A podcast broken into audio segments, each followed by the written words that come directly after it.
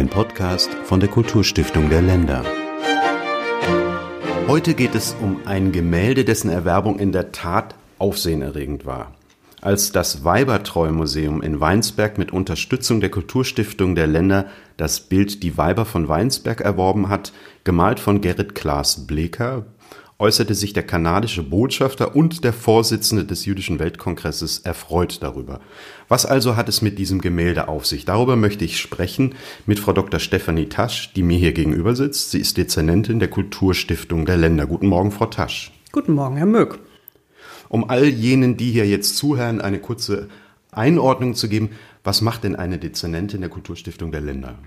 Eine der Aufgaben dieser Dezernentin ist es, die Erwerbungsförderung, also die Ankaufsförderung zu betreuen, und zwar für den Bereich ähm, der bildenden und der angewandten Kunst zwischen 1600 und 1900, also genau im Entstehungszeitraum dieses Gemäldes. Über das wir jetzt sprechen wollen. Das Bild findet sich übrigens, wer sich's angucken möchte, unter www.kulturstiftung.de slash Geschichte-Tragen kurze Zusammenfassung, was hat es denn mit diesem Bild auf sich? Was ist das Besondere daran? Also es handelt sich um ein niederländisches Gemälde des 17. Jahrhunderts. Sie haben den Namen schon gesagt. Der Künstler heißt Gerrit Klaas Bleker. Es ist 1624 datiert. Und es ist ein ganz besonderes Werk in der Ausstellung des Weibertreu-Museums und von besonderer Bedeutung für die Stadtgeschichte von Weinsberg, denn es erzählt eine ganz ähm, wunderbare und auch kuriose Legende dieser Stadtgeschichte. Und ähm, es handelt sich, abgesehen von seiner kunsthistorischen Bedeutung, um ein Werk, das restituiert wurde und nach dieser Restitution vom Museum wieder angekauft. Es handelt sich also um sogenannte NS-verfolgungsbedingt entzogene Kunst, kurz gesagt NS-Raubkunst. Das sind viele Aspekte, die wir jetzt im Laufe unseres Gesprächs mal aufdröseln wollen. Aber zunächst mal, wir haben das Bild hier liegen. Was sieht man denn auf diesem Bild? Ja, wenn man es zunächst mal vor sich sieht, weiß man vielleicht nicht gleich, was da passiert. Wir sehen im Bild Mittelgrund einen äh, geharnischten Reiter auf einem Schimmel, äh, im Vordergrund flankiert von weiteren Soldaten mit einer großen Standarte und rechts, da sieht man eine Frau ganz deutlich, die trägt etwas, was man vielleicht nicht gleich ausmachen kann. Und im Hintergrund kann man schemenhaft vor grauem Himmel eine Burgruine erkennen. Und das hat einen historischen Hintergrund. Genau, das ist nämlich, was hier dargestellt ist, die Geschichte der Weiber von Weinsberg. Und ich ähm, erzähle das mal, wohin wir uns da auch historisch bewegen. Der Legende nach sind wir am 21. Dezember 1140, als der Stauferkönig Konrad im Krieg mit dem bayerischen Herzog Welf lag und ähm, da zog Konrads Heer vor die Burg Weinsberg und belagerte sie. Denn die Weinsberger Bürger waren dem Bayern treu geblieben. Und äh, ja, dann kommt es wie üblich in Belagerungssituationen natürlich zu einer Hungersnot oder diese Hungersnot droht, aber die Belagerten äh, warten und sind nicht bereit aufzugeben. Jetzt droht Konrad, der Stauferkönig, am nächsten Morgen die Feste einzunehmen und alle zu töten. Jetzt kommt der Clou. In der Nacht vor dem Sturm schleicht sich eine junge Weinsbergerin ins feindliche Lager, um Konrad um Schonung zu bitten. Und diese Verhandlungen haben offenkundig Erfolg, denn der König gewährt dann allen Frauen von Weinsberg noch vor der Eroberung die Burg zu verlassen und dabei mitnehmen zu dürfen, was sie tragen konnten. Und was tragen sie da wohl? Sie tragen ihre Männer. Wie auf dem Bild zu sehen. Und im Übrigen diese Weinsberger Festung, die sieht man, wenn man ähm, in Baden am Weinsberger Kreuz, da wo die Bundesautobahn 6 und 81 sich kreuzen, in Richtung Südosten guckt, wenn man jetzt nicht gerade am Lenker sitzt und nicht gerade fährt, dann kann man die tatsächlich von der Autobahn aus erkennen. Wenn Sie jetzt dieses Bild mit Ihrer kunsthistorischen Expertise angucken, was ist denn das Besondere an dem Bild und vielleicht auch, was ist zu dem Künstler zu sagen? Ja, meine kunsthistorische Expertise fließt zwar ein in eine solche Evaluierung eines, ähm, eines Erwerbungsförderungsantrags, aber hier waren es natürlich vor allen Dingen unsere Gutachter, die sich zu diesem Gemälde geäußert haben und der Gerrit Klaas Bleker ist ein Harlemer Künstler, ich sagte es ja schon, des 17. Jahrhunderts und in dieser Zeit mit dem 17. Jahrhundert in Holland verbinden wir alle große Figuren wie zum Beispiel Rembrandt. Aber es gab natürlich unendlich viele andere Künstler. Es gab eine hohe Nachfrage. Die Niederländer waren in diesem sogenannten goldenen Zeitalter sehr, sehr wohlhabend und haben ihre Häuser mit sehr viel Kunst geschmückt. Und um da als Künstler am Markt bestehen zu können, waren hohe Spezialisierungen notwendig. Und auch der Bleker sitzt da sehr kommod in einer Nische, die er ausgefüllt hat mit seinen Bildern. Und ähm, allerdings muss man sagen, diese Legende der Weiber von Weinsberg ist auch für Bleker ein eher ungewöhnliches Thema, das er hier aber mit großer Werf und sehr schön in Szene gesetzt hat. Die Kulturstiftung der Länder fördert ja Kulturgüter nationalen Ranges. So steht es in der Stiftungssatzung drin. Woran kann man das, kann man das hier festmachen an diesem Bild?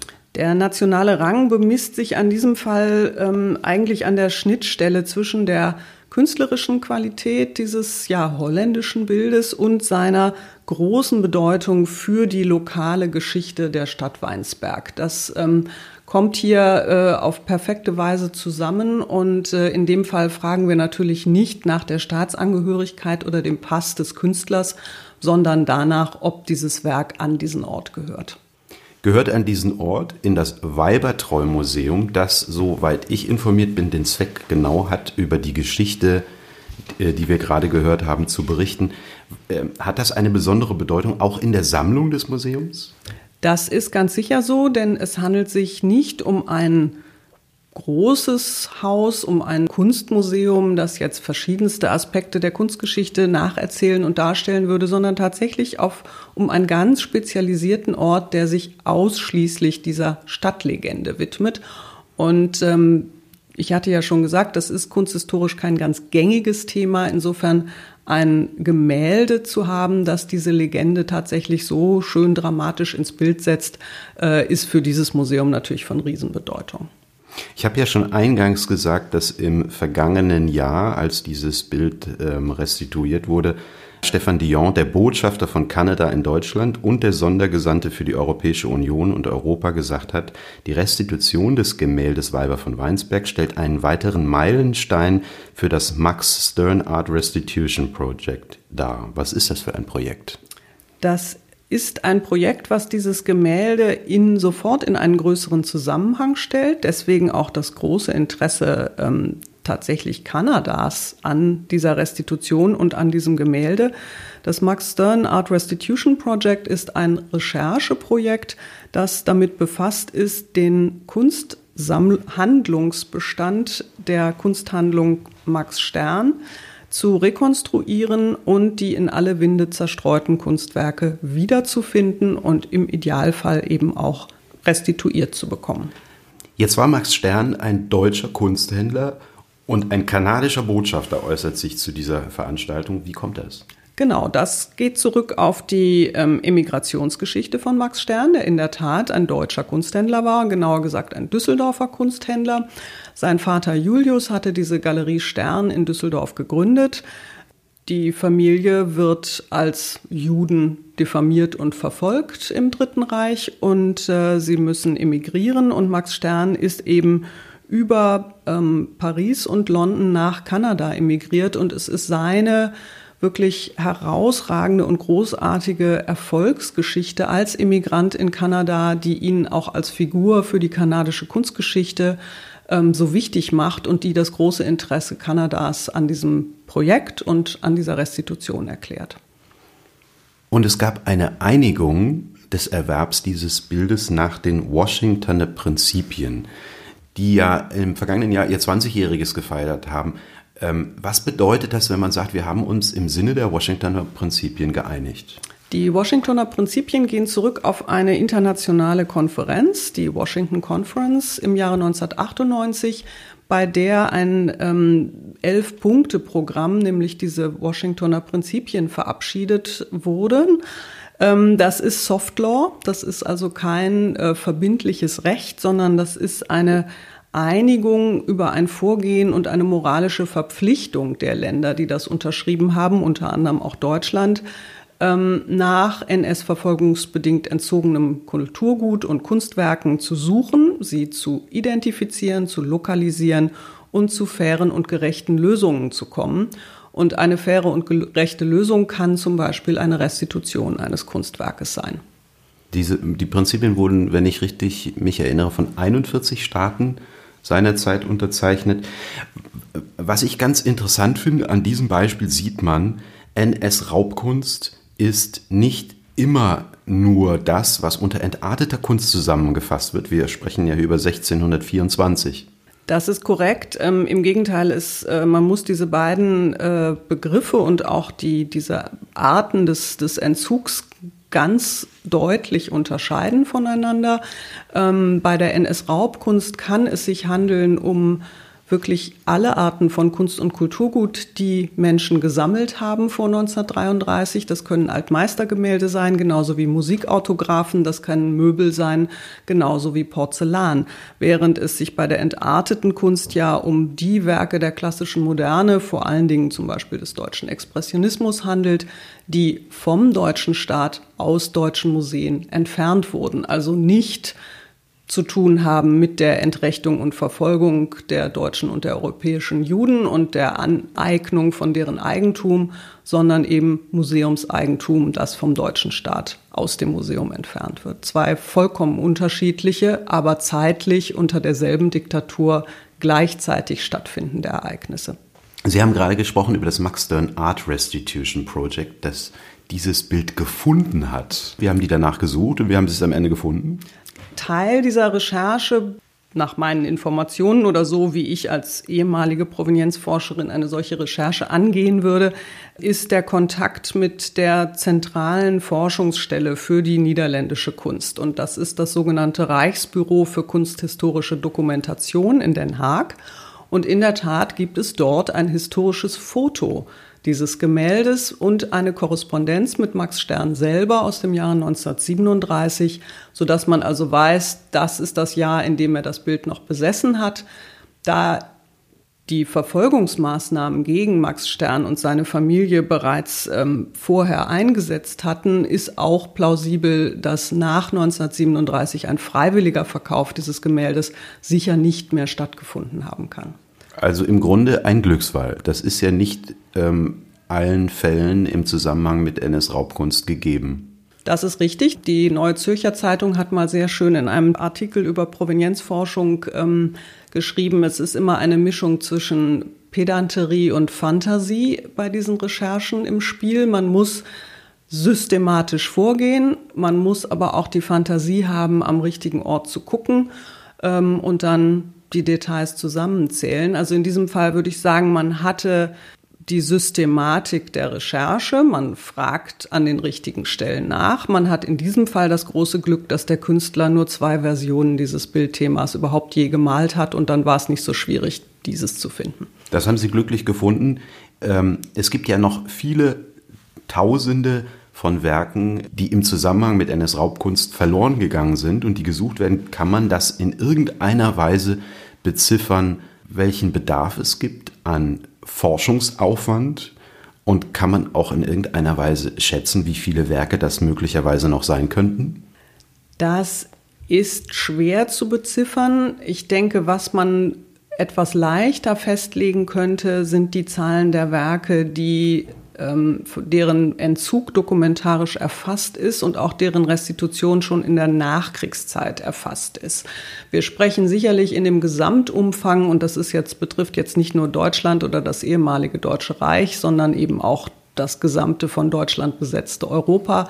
Da sprechen wir natürlich von Hunderttausenden von Kunstwerken und Kulturgütern, die entzogen wurden, beschlagnahmt, geraubt, den Menschen weggenommen, unter Zwang verkauft ähm, zurückgegeben wurde davon ein Teil. Jetzt ist es so, dass sich diese Kunstwerke natürlich über den Kunstmarkt und ähm, über Weiterverkäufe verteilt haben. Sie können sich also befinden in Museen. Dort werden sie ja durch die Rechercheprojekte, die in Deutschland laufen, die ja durch das Deutsche Zentrum Kulturgutverluste finanziert werden, ähm, dort sollen sie gefunden werden, identifiziert werden und dann nach den Maßgaben der Washingtoner Prinzipien restituiert oder sonst wie einer ähm, Lösungen zugeführt werden. Auf der anderen Seite gibt es immer noch auch sehr viel Kunst in Privatbesitz und das ist natürlich nicht zu beziffern, wie viel das ist. In welcher Weise waren Sie denn in dieses konkrete Projekt involviert? Ist ja nicht nur so, dass wir die Erwerbung gefördert haben, sondern äh, Sie haben ja da auch noch andere Aufgaben gehabt. Das war in diesem Fall vielleicht eine etwas stärkere Beratungstätigkeit oder Begleitung dieses ähm, Erwerbungsprojektes. Das ist nicht ganz untypisch für unsere Erwerbungsförderung allgemein, dass wir neben der, ich sag mal, reinen Antragsmechanik natürlich immer zur Beratung zur Verfügung stehen. Ähm, in diesem Fall, wir hatten ja gesagt, das ist eine kleine Einrichtung in einer kleinen Stadt, ähm, die jetzt keine Erfahrung mit Restitutionsfällen hat. Und da habe ich in Abstimmung mit dem Deutschen Zentrum Kulturgutverluste natürlich versucht, ähm, eben auch äh, der Stadt Weinsberg und dem Museum beratend zur Seite zu stehen. Was erzählt man denen? Was bringt man denen bei? Unter anderem ging es da um Dinge wie die Begutachtung, die ja in den Händen der Kulturstiftung der Länder liegt, dass das nötig ist, dass ein solches Bild von zwei Gutachtern begutachtet wird. Wie funktioniert unser Antragsprozess? Ähm, wie geht man mit dem Schriftverkehr, äh, mit den Vertretern der Erbengemeinschaft Stern um? Ich muss allerdings sagen, das war wirklich eine begleitende Beratung. Die Stadt Weinsberg hat da in ähm, und auch deshalb hat das so ein großes positives internationales Echo gefunden, in wirklich vorbildlicher Weise diesen Fall behandelt ähm, und für sich dann entschieden, eben nach gemäß Washington zu handeln und das Bild zu restituieren. Das war ähm, die Beratung bestand wirklich in einer Begleitung äh, und nicht darin, dass die nicht selber genau wussten, was sie tun. Eine Begleitung durch die Kulturstiftung der Länder. Das Thema war die Weiber von Weinsberg. Ich möchte am Ende noch darauf hinweisen, dass wir unsere Tätigkeit natürlich auch präsentieren auf Twitter, auf Facebook, auf Instagram und YouTube. Und Ihnen, Frau Tasch, danke ich für das Gespräch. Vielen Dank, Herr Möck.